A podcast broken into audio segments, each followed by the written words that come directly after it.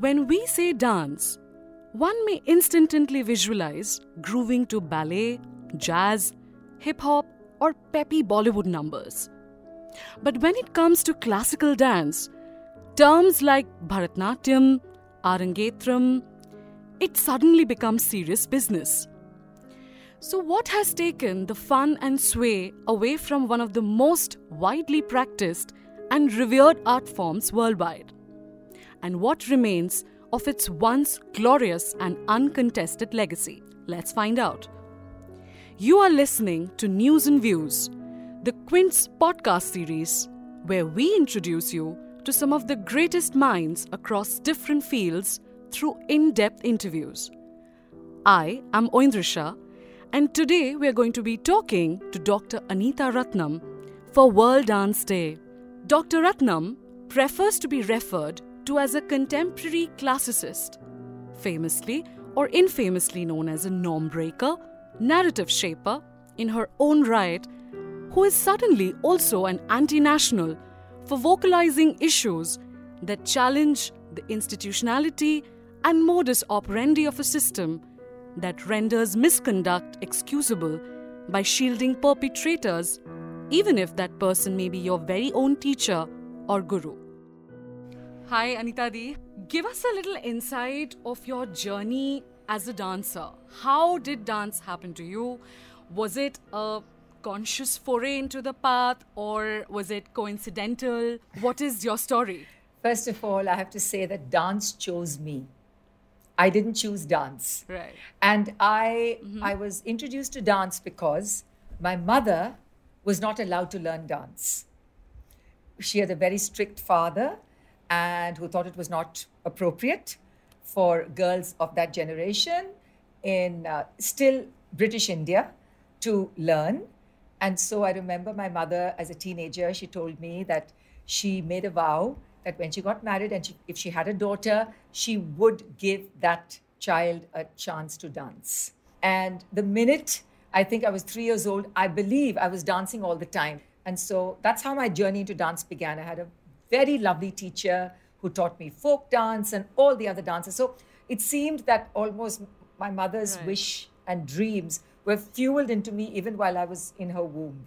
I never thought, though, that I would have a life in the performing arts. I was a television producer for 10 years in New York City, in which I didn't dance. But when I came back to Right. India, I said, This is what I know best. So, uh, so dance, you know, re-invited me back. So that's my journey. I'm the first generation professional dancer on both sides of my family. Everybody else is in business or in service. Right, right. So you have had a training in classical dance, but you like to be referred to as a contemporary dancer, Yes. a contemporary performer. Performer. Can you can you tell us that why exactly uh, do you prefer being called as contemporary dancer? I trained in Bharatanatyam, I trained in Kathakali, I trained in, in Mohiniyattam, three classical styles of South India. Along with, I also took yoga very seriously because I had serious asthma as a child. And then when I went out of India, I went into the meditative arts, Tai Chi and Qigong.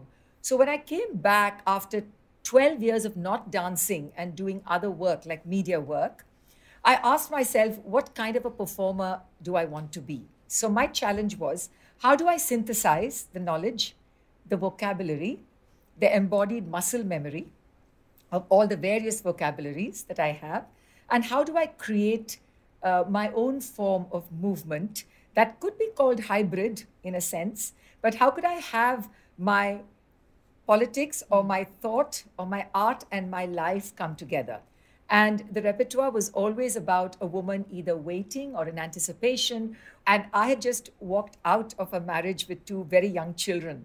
So I really felt that my life and my art had to come together. And that is why I created a style of movement that I call Neo Bharatam. Right. But you actually are much more than just a dancer or a performer. Like, you know, for instance, your Twitter bio reads, uh, and I would really like to quote you here uh, performer, myth recaster, womanist, not womanist, womanist, culture Sherpa, dog mom, And, you know, whilst our personal conversation, you also mentioned to me that you are also sometimes referred to as a bad Hindu. Which role defines you the best and why? I think that we wear many hats throughout the day.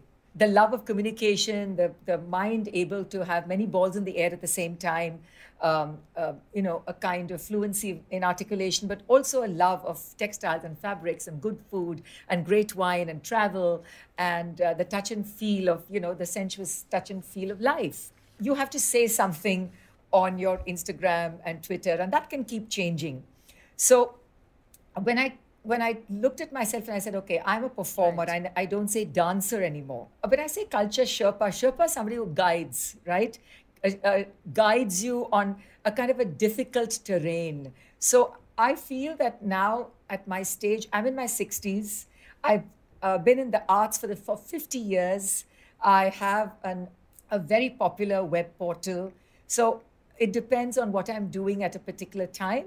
And so it finds yeah. uh, somebody like you, you're trying to def- or slot me or saying, What are you now and what do you call yourself? And I can right. always say it depends on what I'm doing at that particular point. But yeah. to end this, I will say that I'm very comfortable as a performer.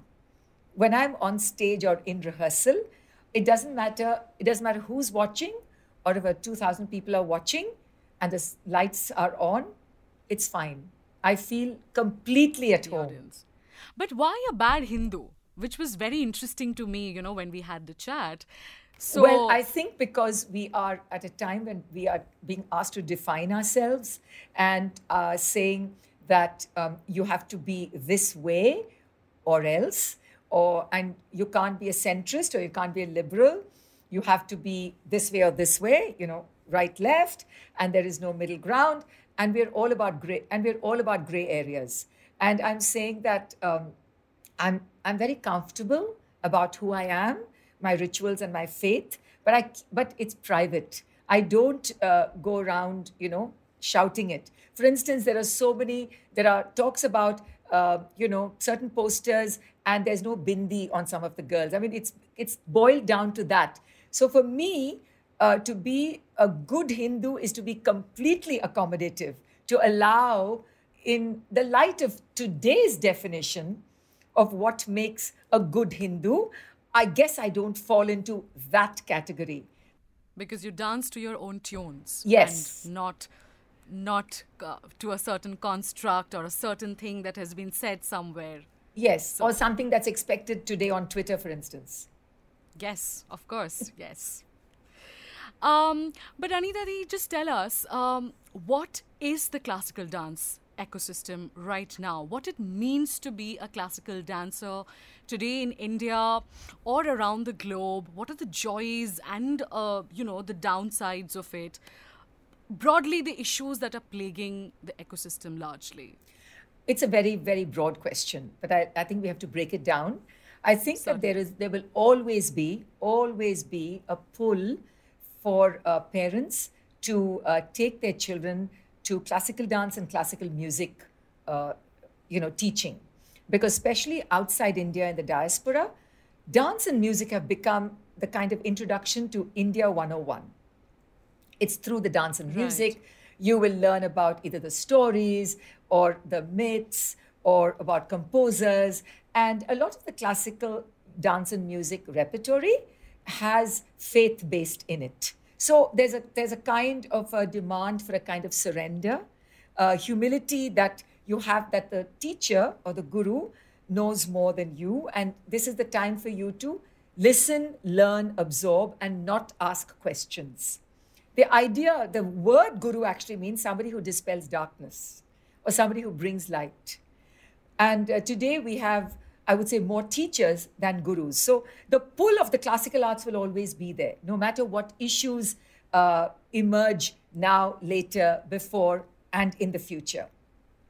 Right. The, e- the ecosystem today, I would say, in urban centers all over the world, is that dance and music is not the only is not the only thing that young people are doing. They're doing dance and music along with either their education or something else. And uh, my music teacher, for instance, uh, Yes. lived in lived in a gurukul, which means he lived with his guru, and he washed his clothes and he learned. He learned from him. But we don't have that system. We have children coming two or twice a week, which is now the norm. Classes one hour or two hours.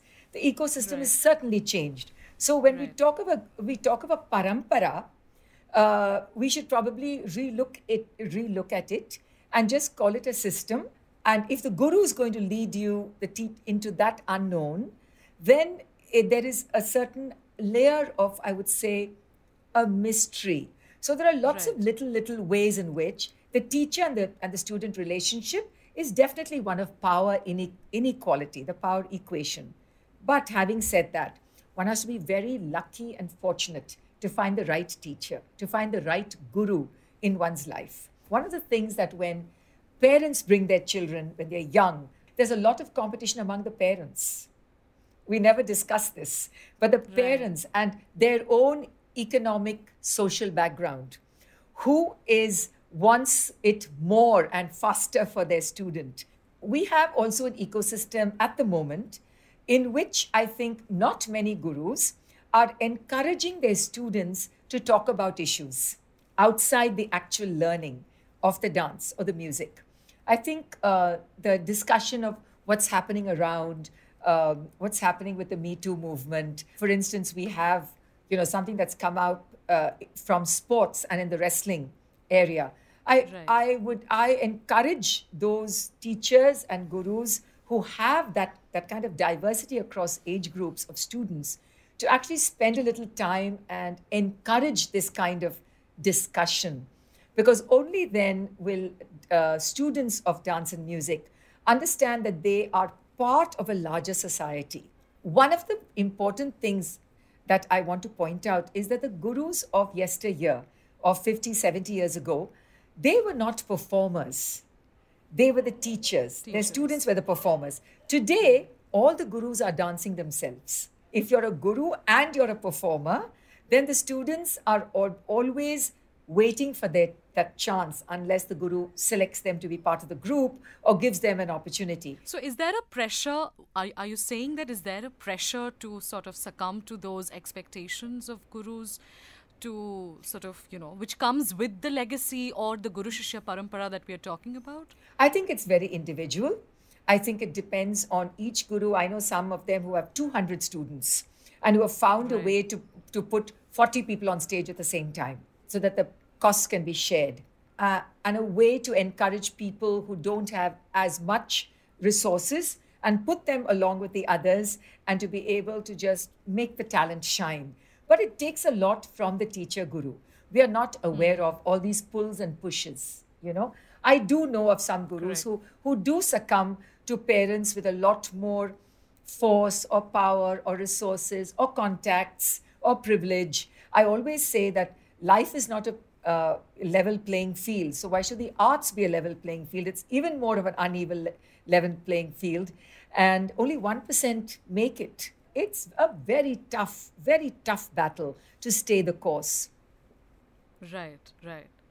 So, um, talking about Me Too, something that has come up in the you know the recent uh, you know news cycle is this in national institute called Kalakshetra Foundation, with which you also have had a mm, background. I believe you you're a Kalakshetra alumni. Yes. So what what do you think so right now what is happening is you know the allegations are increasing with each passing day whereas the issue was flagged you know quite a long while back and this doesn't all just affect the current crops of students who are pursuing uh, who are um, the students of the institute but also might affect those who want to pursue arts and culture as a, as a career option.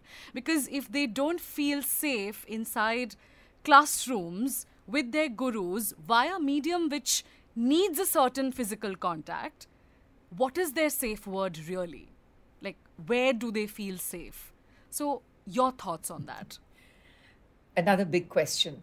So, uh, in 2018, when Me Too came out out of Hollywood, in 2019 there was a very important meeting in Chennai, where seven Carnatic musicians were called out.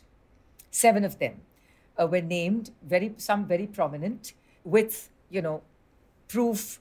And there was a big meeting, and immediately the, the Federation of Sabhas had immediately taken notice. Some of them attended the meeting, and these seven were was it blacklisted. They were not given the performance slots. So it started as early as, as 2019. It happened in Carnatic music in Chennai, and it but it was never picked up in anywhere. The Kathak people didn't pick it up. Nowhere else in the art spaces in India was it picked up. It was talked to, talked about in the whisper networks of phone calls and WhatsApp, but it never, never didn't get traction. It did traction. That's it. Didn't get traction. So right. now, now we fast forward. We have COVID, and now we fast forward uh, to this. And then we also had ve- some very serious allegations against the reputed Gundecha brothers, but the allegations came from the Europe uh, Gurukul. There was also an allegation against Pandit Birju Maharaj, also from the UK. But nothing had happened from within India, which is why the Kalakshetra student protest of March 30th is very significant. Now, I, as an alumni, I will go if I, there is an event in Kalakshetra, but that would be all. I have to say that I've heard uh, some of these rumors that became part of a formal allegations over several years. You know, not maybe about one person, but oh, with many people. And it is now Kalakshetra, but I want the viewers to understand that Kalakshetra is one of four academies of national arts excellence. All four are under the care of the of the center. 1993, I passed out many years, when the government took over. You know, when somebody from Delhi, which is we really have Delhi both dur hai, you know, from us. So somebody from yeah. there then administrating something without um, without an actual knowledge of really the ethos of or the cultural cultural fabric of uh, of Kalakshetra, then problems can begin to crop in and they can begin to be systemic and uh, and develop and uh, become greater over the years. We use the word divine. We use all these words when we talk about the classical arts, when we talk about institutions. And I think that is what has sent this sort of major tremors and ripples across across India and elsewhere because for the first time people have gotten up to realize that certain policies like the internal complaints committee the posh posh the posh act the POCSO have to be put in place and you take for granted that they will be put in place without conflict of interest you take for granted that a governing board of a very prestigious institution will keep close tabs on possible flare ups or possible incons- inconsistencies or possible, you know, uh, troubles. And when you're in the art space and you find somebody is better than you, or maybe you don't look like the ideal, uh, whatever the ideal is of how a dancer sh- needs to look, maybe your body type is different. While aesthetics have changed, I've come back to say that body shaming is so common. I would say that it must have pushed the students to, to take this extreme step. Otherwise, I think the students, by and large, are a very docile, you know, uh, obedient, and have been for years. What I feel, Oindrisha, and I want this to be really understood, is that if there has been transgression, if there has been uh, uh, harassment, if there has been predatory behavior, if somebody has actually been victimized and affected, we and I cannot say, why did she not tell somebody? Why did she not report it immediately? We don't know how deep the scars are, how long it takes for that shock of the sensation to actually come out as to say, did something actually happen? Do, we don't know how long it takes for that person to actually articulate and speak it out. And do you say when uh, these things are taken to courts, uh, courts would warrant some kind of evidence to substantiate a sexual harassment act?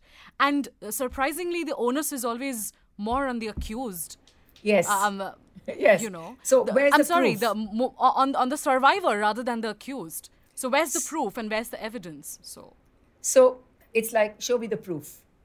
Show me. So show me the proof. So one uh, gender specialist said that one of the things that we can think about is when we're talking, when teachers are talking to their students, is if something happens to you, you either write it down somewhere in a diary or just tell somebody immediately because that can be the only kind of some kind of proof that something happened to me on that day.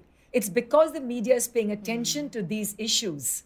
Now that media is able to report it on the front page, it's become uh, something that society needs to take cognizance of. Yeah. So, so it's uh, you know March 21st is when the story broke, and we're sitting now at the end of April, and it's quite unusual for a story to have this kind of a timeline. Normally, it comes and it goes, and then there's another news cycle. Organizations like Kalakshetra that have so much goodwill and so much positivity uh, around them historically can also take a step back, acknowledge a changed ecosystem in which Yeah. people are paying attention, and uh, acknowledge that you cannot uh, take a high handed approach or try to issue a gag order or threaten the students. You can't do it anymore. You, you can't do it in any atmosphere. And it's not about and it's not about Oindrisha whether the accused walks free, gets, you know, gets accused. The fact is we know in India that many of the Me Too accused or sexual predators are walking amongst us free. They are being they're being invited as chief guests, and the argument is that how long can you deny genius? How long can you how long can this go on? Now- Separating the art from the artist. artists. But there's n- never an acknowledgement from that, from the predators. There's not even Yeah. one one uh, Yeah. word of remorse or you know, we've never heard it, right? We've never heard one word of remorse. So right. Kalakshetra is only only a moment that has become a movement. And that's what I will say. That I hope other arts academies would step back and say, what is our policy? What is our policy when we're teaching minors? And sometimes it could mean that you have to let go of what's safe. You're, you know, people you depend on, if they turn out to be people who you, may thought they were not, you'll have to make some choices. You'll have to let them go, hopefully.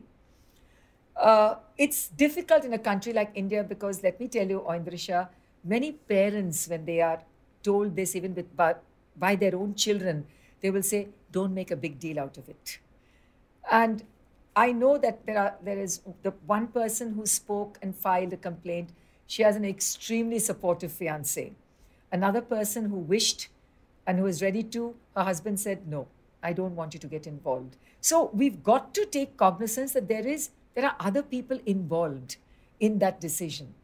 And what I'm really uh, disappointed with is when women get together and gaslight other women, you know, uh, and uh, women finding excuses for for bad behavior. Which kind of brings me to the next question, Anita Di. Is is harassment gendered then? I mean, uh, when sexual um, allegations, harassment allegations uh, come up, we automatically associate it with that that with women. I'm sure there are males as well, or like you know, uh, people from the trans community or the LGBTQIA community.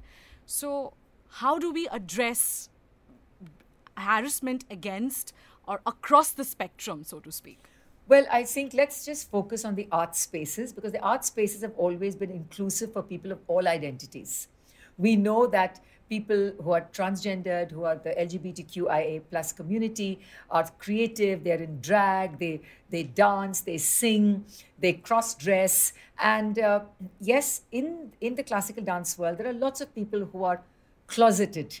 We have to take it case by case. Right now, what are we what are we looking at? We're looking at Equal Marriage Act. We're looking at so many issues, and then we're looking at what uh, judges are claiming to be what is normal and what is not normal. What we're looking at polls where 89% of people are saying only this is accepted and that is not accepted. And yet in the arts, we're seeing all around us.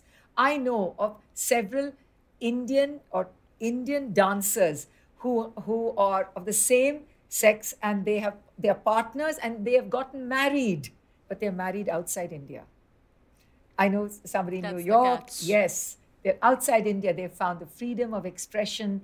So that's that's what I'm that's what I've, I'm coming to.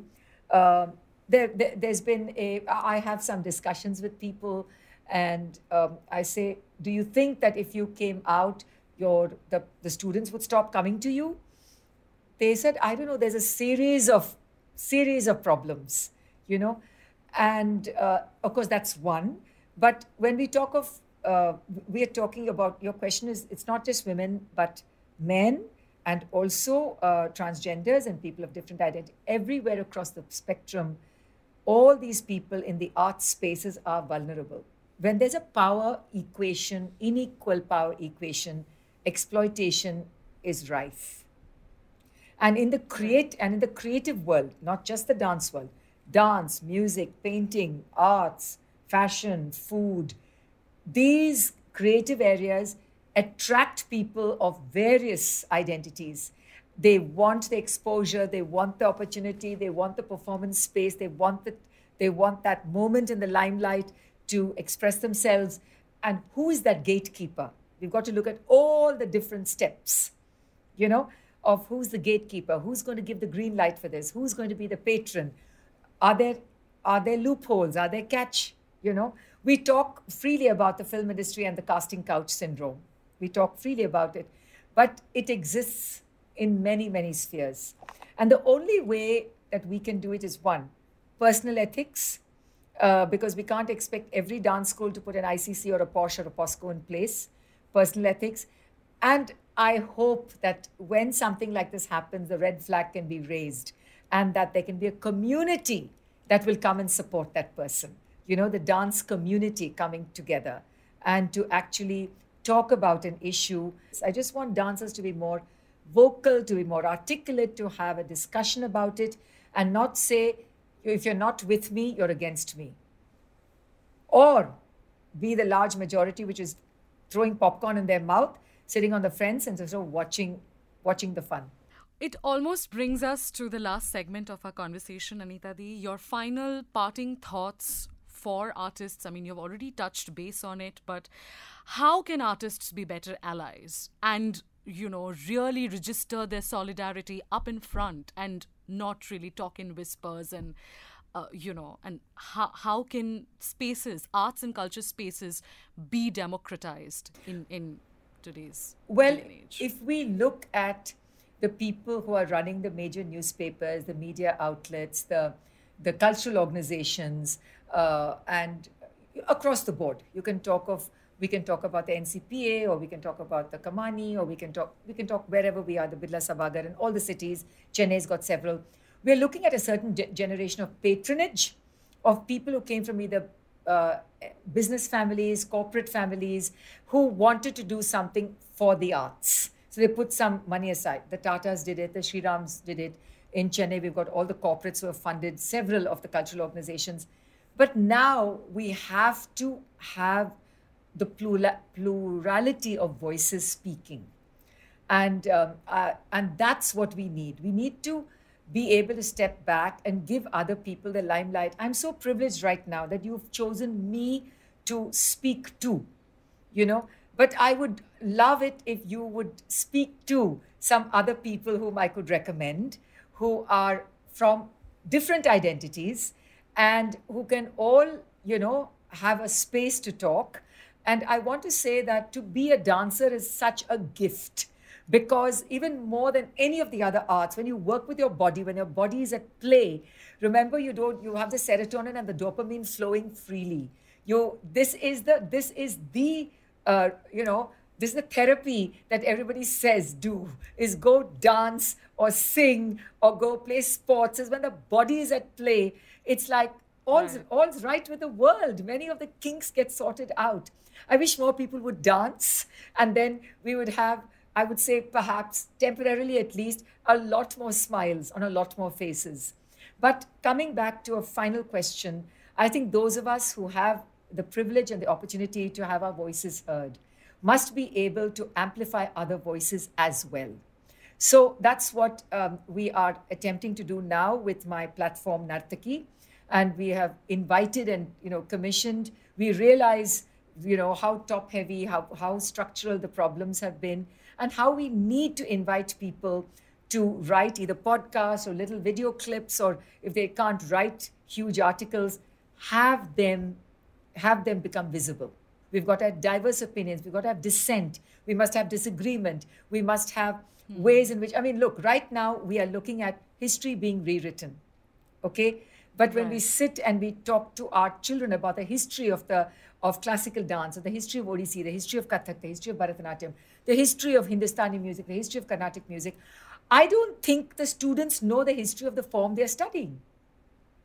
You know, they don't know the history of the form, about the collaborations between many communities, about how there was so, so much syn- synchronicity and, and a syncretic, you know, partnering.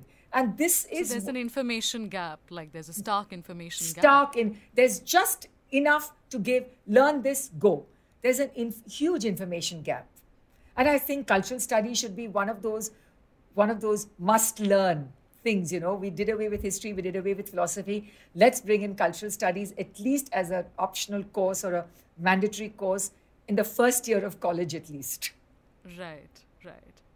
Well, it was a delight and a pleasure to talk to you you know across subjects and i wish we can do this more but uh, thank you thank you so much for your time thank you so much Oindrisha and happy world dance day everybody get happy up and dance world dance day get up and dance yes. Get up and dance yes, yes that's that's anita ratnam for the quint